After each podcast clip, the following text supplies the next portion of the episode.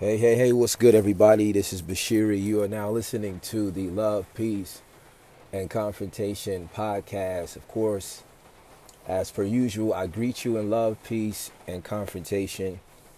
Black man, I love you. Black woman, I love you. Black babies, I love you. What will we tell our sons? Let's get out here and be the light. Let's recognize uh, that we are the solution, uh, that we are the answers that we have been praying for. Uh, ultimately, we are the gods that we seek. All religions be damned. If it doesn't serve you, you shouldn't serve it.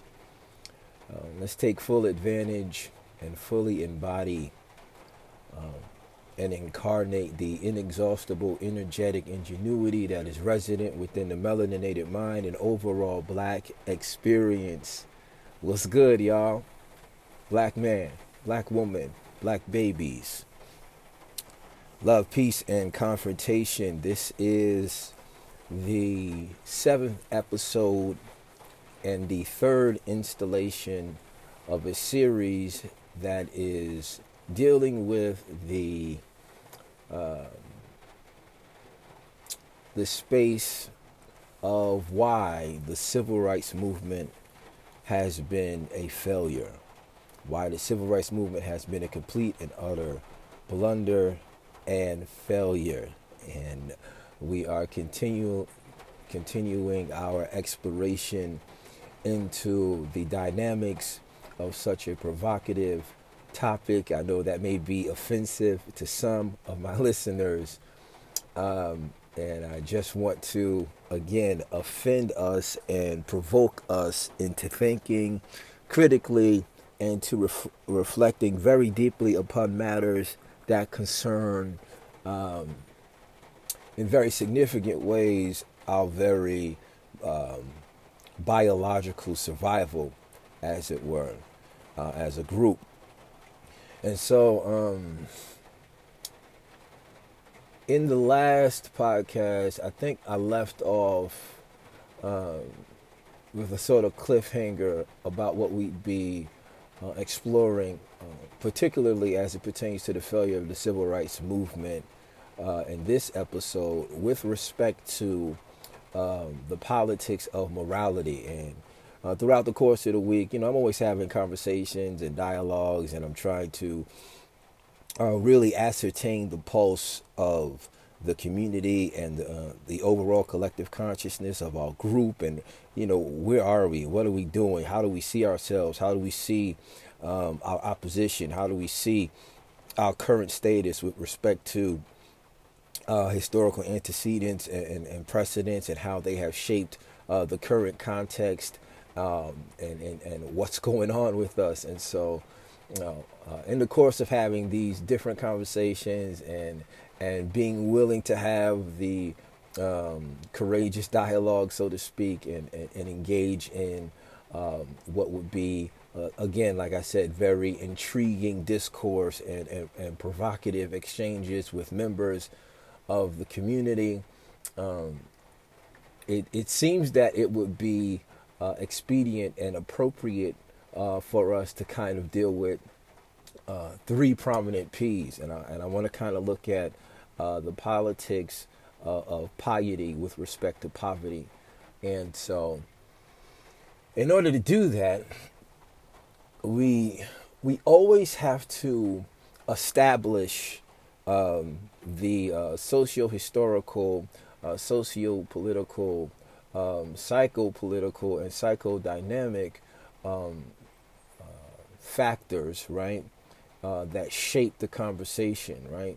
That really serve as the seedbed uh, that has given or has yielded the caliber of harvest or lack thereof, however uh, you uh, perceive it as such. Uh, with respect to uh, uh, the current iteration, right? And the current uh, permutation of oppression. And we're always talking about within this, in the American context, we're talking about, of course, um, uh, white oppression. We're, we're talking about systemic inequity. We're talking about uh, uh, hegemony. We're talking about oligarchies. We're talking about um, white supremacy. And ultimately racism, right? We're talking about racism, uh, but of course uh, we are divorcing our uh, discussion and treatment of racism from its uh, emotional uh, preoccupation and referent. We understand that racism, again, is a uh, economic enterprise uh, employed by the powers that be in order to procure vital life resources over and against Uh, the development of the capacity or the capability of the targeted population to do likewise uh, within uh, the confines of, of, of competition informed by a paradigm of scarcity. And so racism uh, is, uh, again, a, a tool. Um, it is a method that is used, again, in a competitive sense to maintain a competitive edge with respect to economics, and like I already said, with respect to the procurement of vital life resources. Incidental to that enterprise, the racist enterprise, of course, we deal with bigotry, you know, uh, we deal with uh, denigration um, uh, in, in within, of course, uh, the, the confines of of uh, of ethnic and racial epithets. You know what I mean? We deal with uh, all of these uh, racialized monikers uh, that are to insult, uh, that are to damage, um, uh, and in certain ways that are to create and to shape within the targeted population via um, really uh, uh, vitriolic and vituperative um, phrasing, right, and categorization of the targeted population to, again, inform, right, and to shape and to engineer and to create and to provoke and or elicit a caliber of consciousness and accordant behavior that will be commensurate with the overall uh, economic and power goals of the dominant population. Okay, so it's very nu- nuanced uh, in its uh, uh, application. It's it's it's very uh, calculated, right? It's very systematic in the ways that it manifests itself within the American context with respect to the political designations known as whiteness and blackness.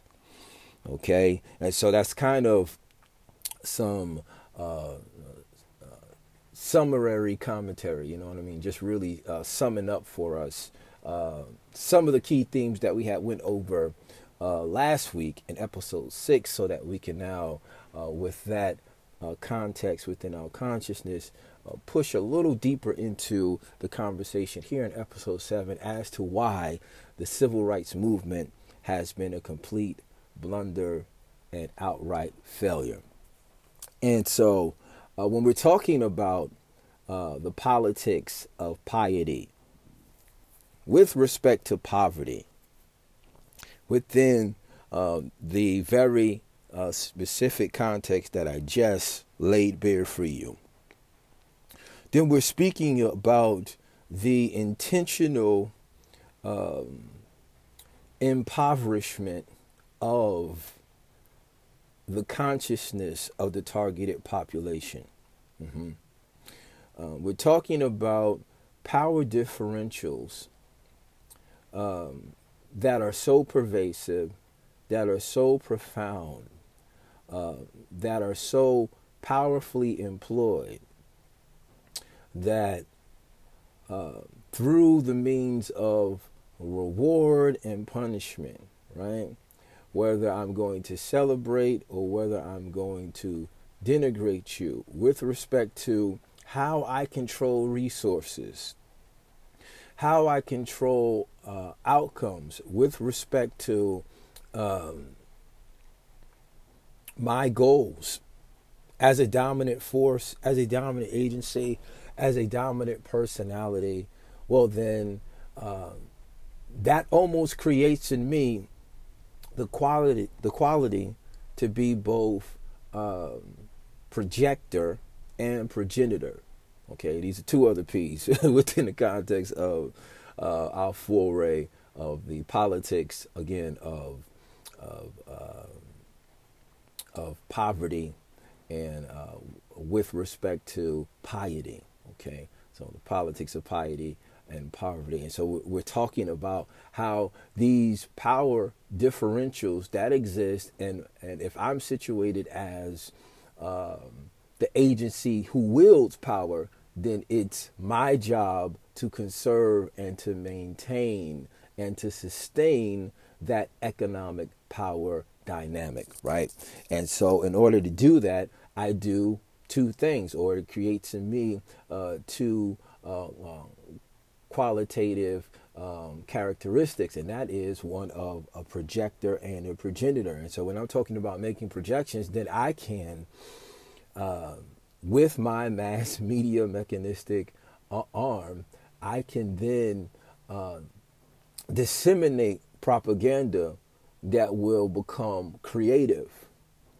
I can, through my use and through my um, complete and utter domination of the domain of discourse, I can define what's right, what's wrong, what's moral, what's to be celebrated, what's to be denigrated, um, what's to be pursued, et cetera.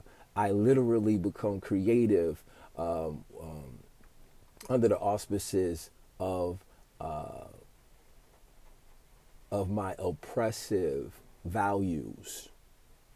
So all of my values and all of my morality is going to be informed by my need to maintain the leverage of the power differential, right? And so these are the concepts that inform, again, two groups who have been prescribed by uh, political descriptors such as white and black. And when we're talking about white people and black people, we're talking about, um, again, political handles, okay, that are uh, immediately, uh, per the expression of such, um, connected um, simultaneously with a code of conduct, with prescriptive policies that are going to instruct and inform and describe the ways in which each should be uh, and treated respectively, okay? And so when we understand that the oppressor, okay, and I'm, and I'm going to be using, I'm going to be using um, uh, paternalistic uh handles, right, with respect to the oppressor, because again we're talking about um, white males who predominantly and um, uh, according to history have been at the helm of the racist enterprise that has subsisted uh, in America from its inception. And so there is this uh, male paternal energy that's saying they are the ultimate fathers. They are uh, the, the uh, again, the perennial patriarch, right? That is going to dictate and design um, the destiny of not only its own uh, biological children, but also its ideological children, Um, that is the targeted population, that is black people. And you, you see, it's it's creating um, spaces, right? Um, again, uh, as it relates to how it would like to develop in very tangible ways, and how it would like to incarnate um, its ideology of supremacy, okay? But in order for it to be recognized as supreme, there has to be somebody who's subpar, okay?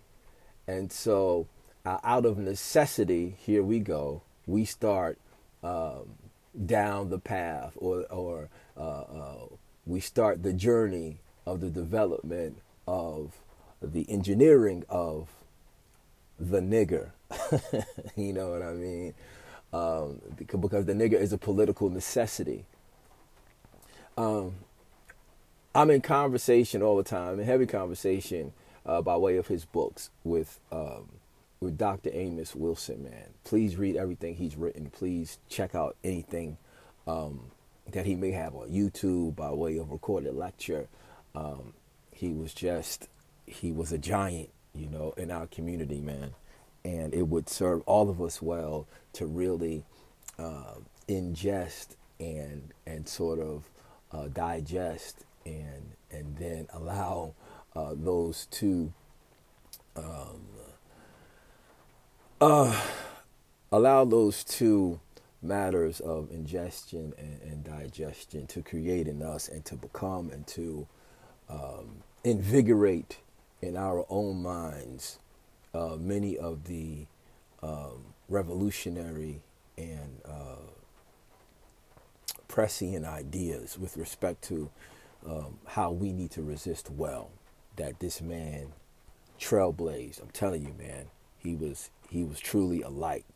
And so anyway, uh, when we're talking about the politics of piety and poverty, and we're, and we're, and we're looking at the ways in which this uh, white uh, patriarch, um, and dealing with concepts now, this white patriarch concept uh, has situated itself to be, again, both projector and progenitor of the society uh, that he would like to bring into fruition. That we understand Uh, that through the projections, through the power dynamics, through the dominance of vital life resources, through the dominance of the domain of discourse, he has now situated himself to create classes of people, to create moral paradigms, um, to create actually, for all intents and purposes, good, evil, law, lawlessness, right? All informed again, uh, in a political sense, uh, by the overall economic goal and the need to maintain the leverage that is inherent in the uh, power differentials that have existed by way of violence and overpowering another group. And so looming, of course, always uh, in the background is the threat of violence, okay? Um, unrelenting violence. Violence without any means of control, uncontrolled, outright violence. And so,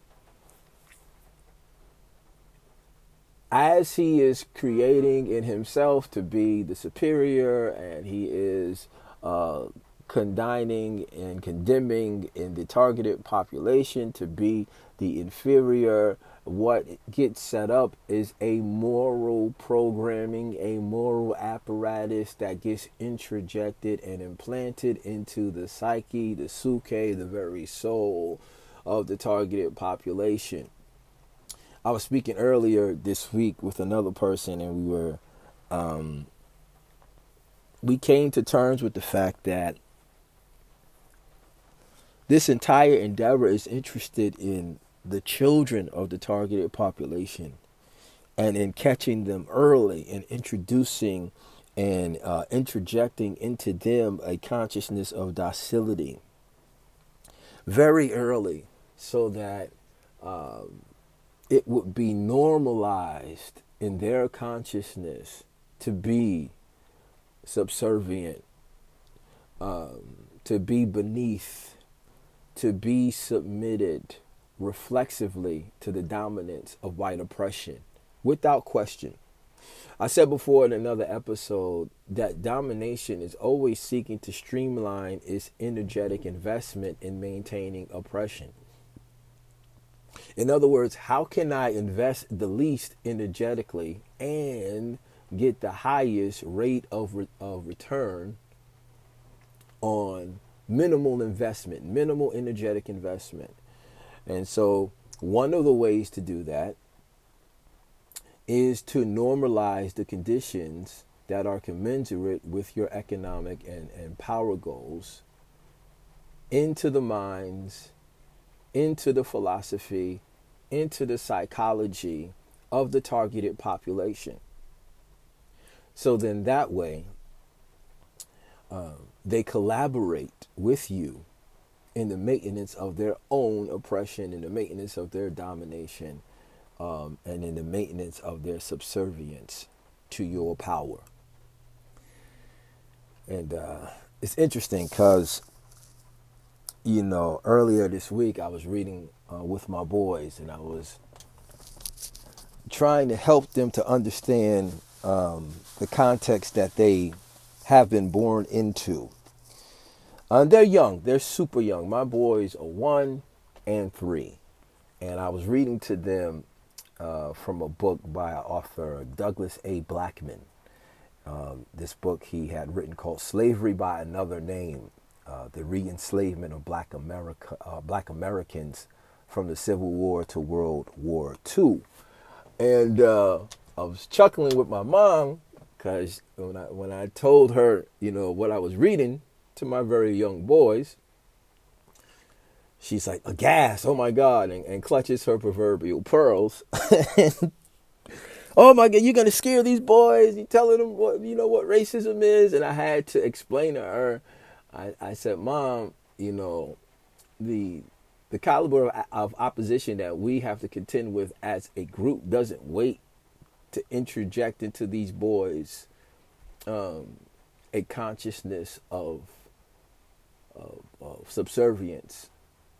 Uh, a, a consciousness of um, submission and docility. It doesn't wait. You know, I, I said even um, in a lot of ways, it gets into the epigenetics of oppression, you know, you know, uh, it uh, by, again, um, creating conditions that will elicit desirable outcomes in the targeted population with respect to uh, the mother who has yet to give birth to this child.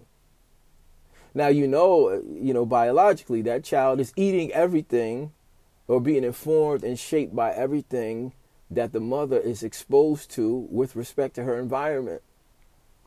If mom is living in an oppressive, um, destructive, disoriented, confusing environment, and her socio-political and economic um conditions are a depressed one, well, that's going to inform the quality of food that she eats, right? The baby's being nourished by subpar uh, food with subpar nutritional value, right?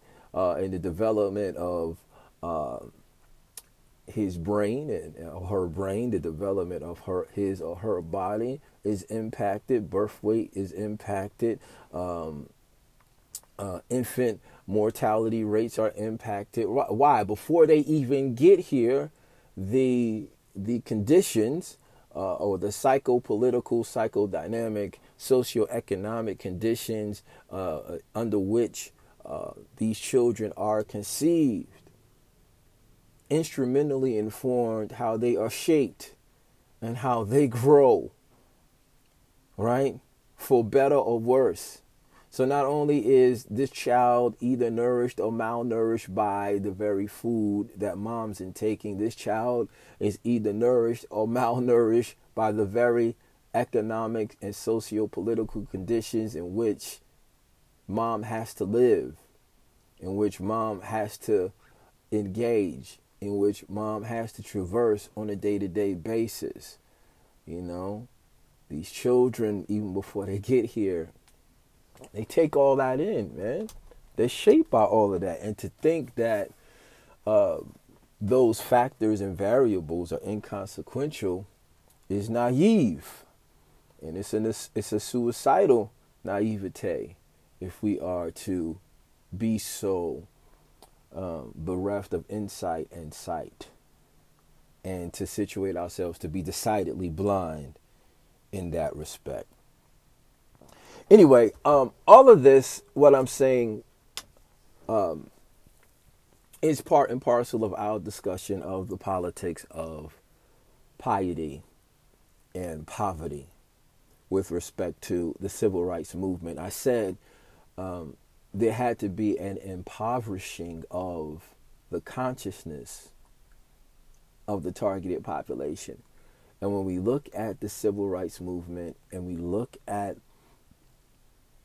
the caliber of morality and the duty of piety, as it were, that would give rise to the kind of behavior that says it is morally expedient for us to allow ourselves to be hosed um, under the full blast of water hoses, to subject our women and our children to the vicious bite of police dogs, to turn the other cheek, to love our demonic neighbors as ourselves, to redeem their souls via our spilled blood. Um, as a result of their violence, their hatred, and their vitriol. It says a lot, man. I remember in, in my readings, you know, that was one of the uh, critical points of critique by Malcolm X when he was alive. It's like, what kind of morality would allow our women and our children to be exposed with such naked vitriol? Uh, to be exposed to such naked violence, and then call that righteous, and call that moral, and call that pious. And uh, I would submit to you, in agreement with um, the late great Malcolm X, that that is an inversion of morality. That is an inversion of morality that serves the power interests of the dominant society. Um, that caliber of sick morality that says, rather than finding love in myself, rather than finding uh, capability, aptitude, and, and, and developing um, my own area of expertise, I can only feel whole, I can only feel empowered if I am integrated with the dominant society, and I'm I'm willing to risk life and limb and to spill the blood of my women and my children in order to acquire such. It's an inversion of morality. It's not moral at all. You know what I mean? Who created that morality? Um, who engineered uh, that sick piety? Um, how was that communicated into the minds and the consciousness of of that generation, you know? Why did we feel that we needed to disinvest in our own communities? Why did we feel that we needed to invest in the community uh, who abused us and continues to abuse us? And so you, you start looking at Stockholm Syndrome and how, you know, you develop an affinity for the person that causes you trauma and that damages you, and you think that you can entreat them via your loyalty and your love and your submission. And you're hoping that you can win them over through your docility and through your willingness to be subject um, to unabashed violence, abuse, and trauma. And you think that's power, and you think that's love, and you think that's laudable. That consciousness, for me, um, serves as a fundamental feature of why the civil rights movement was a failure. It was misguided and misdirected. It was rooted again in the resolution of the perennial insult um, by way of trying to love the very people who would murder uh, your immaterial wealth and even dispatch you unceremoniously from the mortal coil, kill your body, kill your mind. But they they have to take your mind first, is the point. Um, when I when I when I said we're dealing with a a a murderous patriarch in, in in our white fathers. You know what I mean? We're dealing with someone who would make projections and then would serve as a progenitor to the ideological children, um, that is the nigger, the Negro, uh, well-behaved black people who through their morality um, offer themselves as lambs to the slaughter. That is dumb. Um, uh, before uh, a shearer, you know, uttering not a word, you know, I, it's crazy. It's like that entire movement was informed by some sick martyr complex. He thought that, hey, we're going to die if necessary to redeem this white man, you know what I mean, to save the world, you know, with our spilled blood, man. And it just leaves us, you know, as a community, vulnerable to all manner of violence. Um, it leaves us vulnerable to the whims of of proven psychopaths. Seriously, I'm not, I'm not being hyperbolic here, man. Like, these people, they have proven by history and by behavior to be um, psychotic, you know? Um, I mean, I, I, these are people who,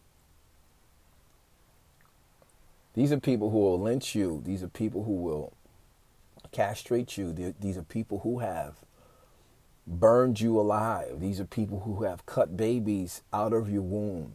Uh, these are people who have bombed churches with children in it. And you, you, you, you get what I mean? Like, but for whatever reason, um, the psychology uh, of the civil rights movement says these are people that we should entreat and trust with our love, with our heart, and with our minds, and with our very souls. We should trust madmen with what's precious to us. And that to me is just um, moral stupidity. That to me is pious pathology. That's what it is. You know what I mean? And it has to be, um, it's politically necessary in order for the power differentials that exist between, um, in political terms, white people and black people, if the American enterprise is to subsist as such. Even in its schizophrenia, uh, there has to be a code of conduct or some kind of moral code. And I'm using these phrases very loosely, tongue-in-cheek, and I'm almost being facetious when I utter them because um, these codes are anything but um, moral. They are, again, the antithesis to what would be moral, what would be just, what would be appropriate, what would be humane. Uh, we're talking about the morality of uh, uh, uh, psychotic and uh, demonically informed um, paradigms here. Seriously.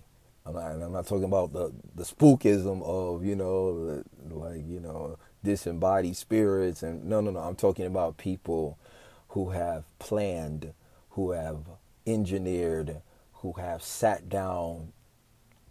They weighed the balances with respect to um, their savagery and the outcomes, the um, murderous outcomes, the genocidal outcomes, the uh, reprehensible outcomes that will furnish um, their economic, air quotes, prosperity. Because I don't even think blood money is... Um,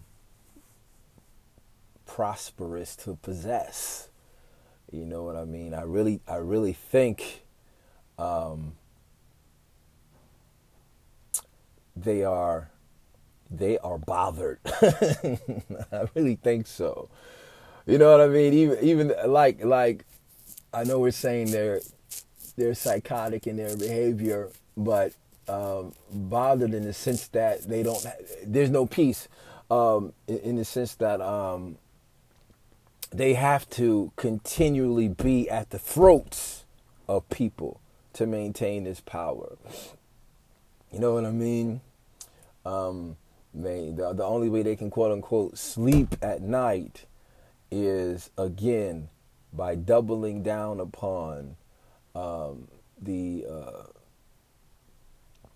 the schizophrenic paradigm of being the land of the free and the home of the brave, but then having slaves and then, you know, coming up with all kinds of um, modalities to maintain oppression. And so, and then having to create, you know, again, through their projections, um, the caliber of niggers that would justify um, their criminality, you know? Like, oh, the reason why we treated them like this is because they're barbarians. You know, oh, oh, no, the reason why we have to send extra police into their communities is because they're thugs. They're gang members. Um, without even investigating the means by which a thug or a gang member is created in a socio-political uh, context. What are the conditions that create or give birth or or make for the flowering of um, these super predators that you now have to utilize um, the most vehement and draconian um, policing in our communities um, the world over? You know what I mean? Like... what is that about? So it's not even so much that um, we are intrinsically criminal, um, contrary to a white political opinion, contrary to the projections of white supremacy. So, oh, this group is this way, and this is why, you know, our moves are necessary and right and prudent and appropriate. No, not at all. Um, You are creating a narrative with respect to the power that maintains the differentials and that creates the, con- the conditions and that now um, substantiates projections through your creative prowess to be the progenitor of all kinds of malady, confusion, and disorganization in the targeted population, um, such that you can justify your own barbarity. I forget who the author was um, who says uh, in order for uh, the white man to behave um, barbarically towards a targeted population, they have to first um, describe the targeted population as such. Like, oh no, they're barbarians. That's why we have to behave barbarically towards fill in the blank.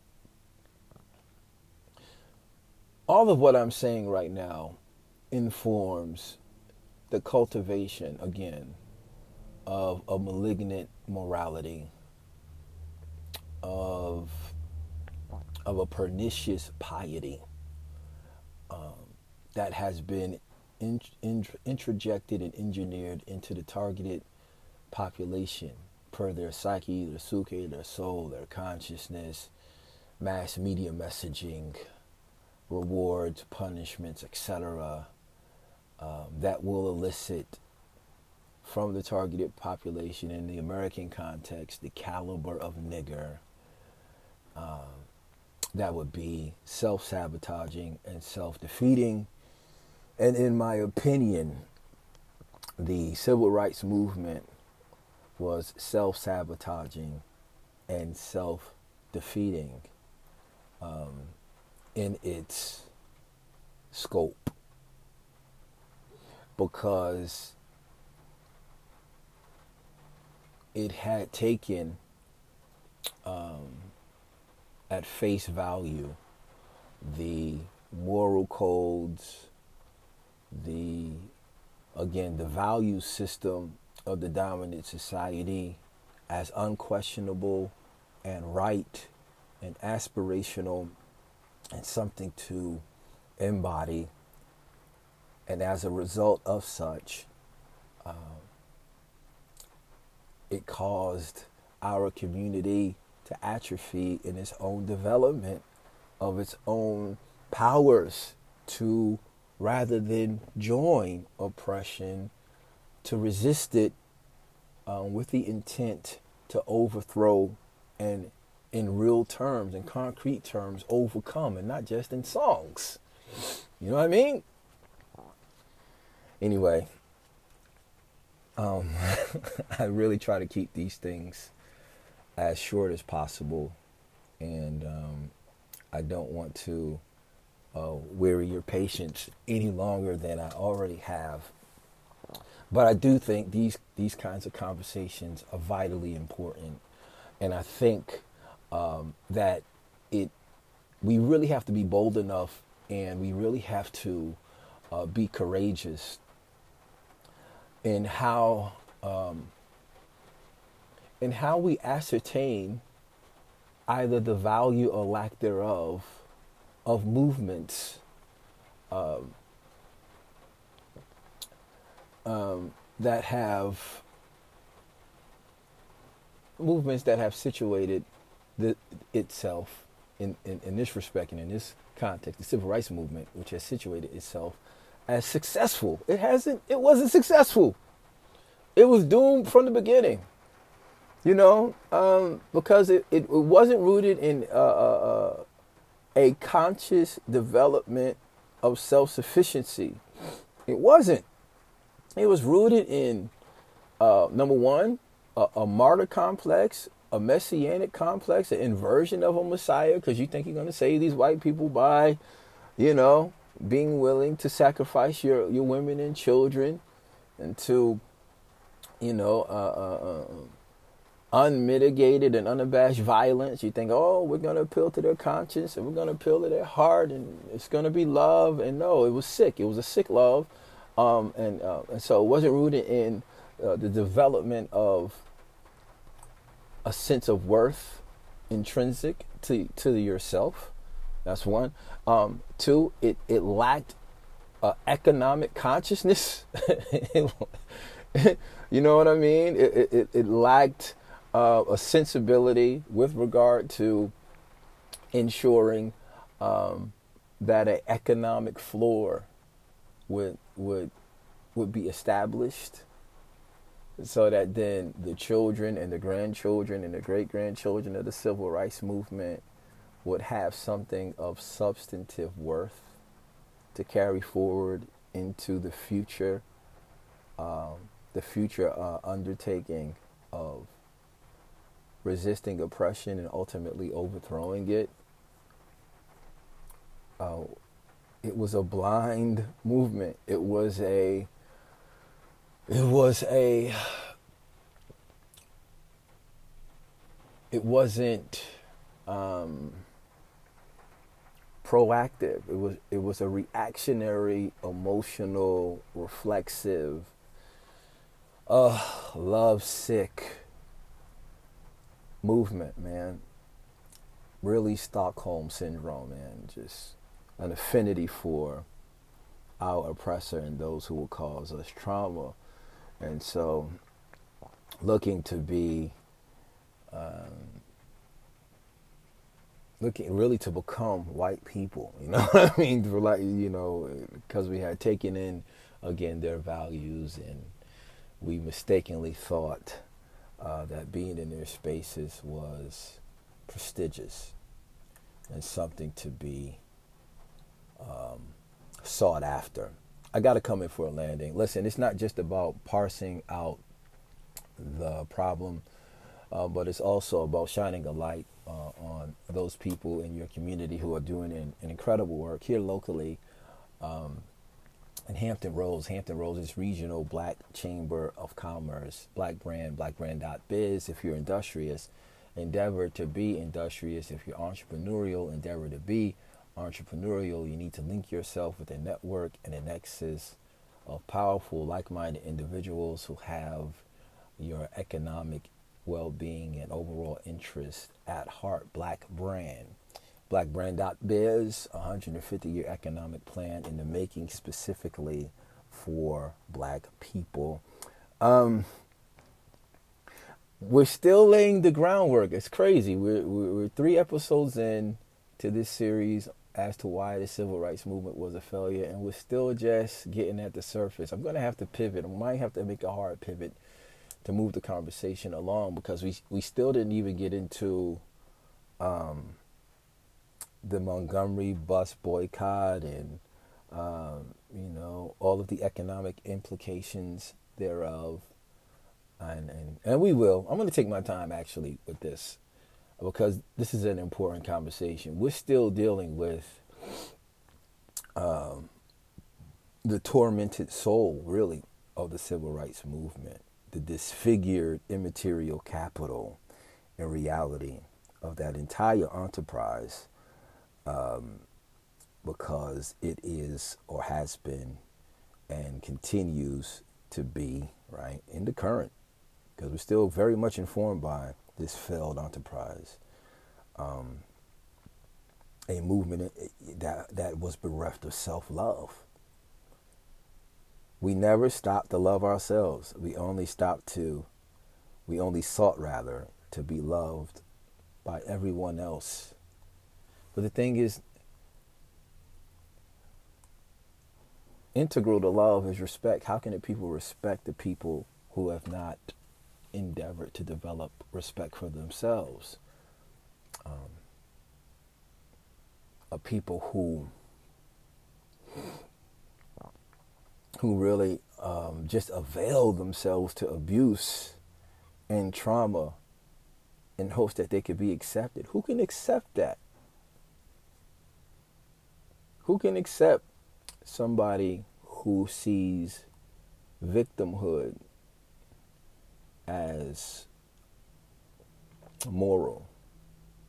I want to be a sheep, you know, I want to be the sacrificial lamb, you know, I want to be the submissive martyr. These are not values. These are not values that should be pursued, man. Um, uh, these are poisons. These are poisons of the soul, okay? It's a poison piety that lends itself to a pernicious poverty, and it serves the socio-political and socio-economic ends of the dominant population. Man, I gotta go. Listen, um, I'm signing off in Love, Peace, and Confrontation. Um, black man, I love you. Black woman, I love you. Black babies, I love you. What will we tell our sons? Let's get out here and be the light. Let's do something revolutionary. Um, again, let's fully capitalize on the inexhaustible, energetic ingenuity that's resident within the melanated mind and overall black experience. And um, at all costs, let's resist being fraudulent, but let's acquire real power and not just the symbology of the same. I sign off in love, peace, and confrontation. Until next time, be safe.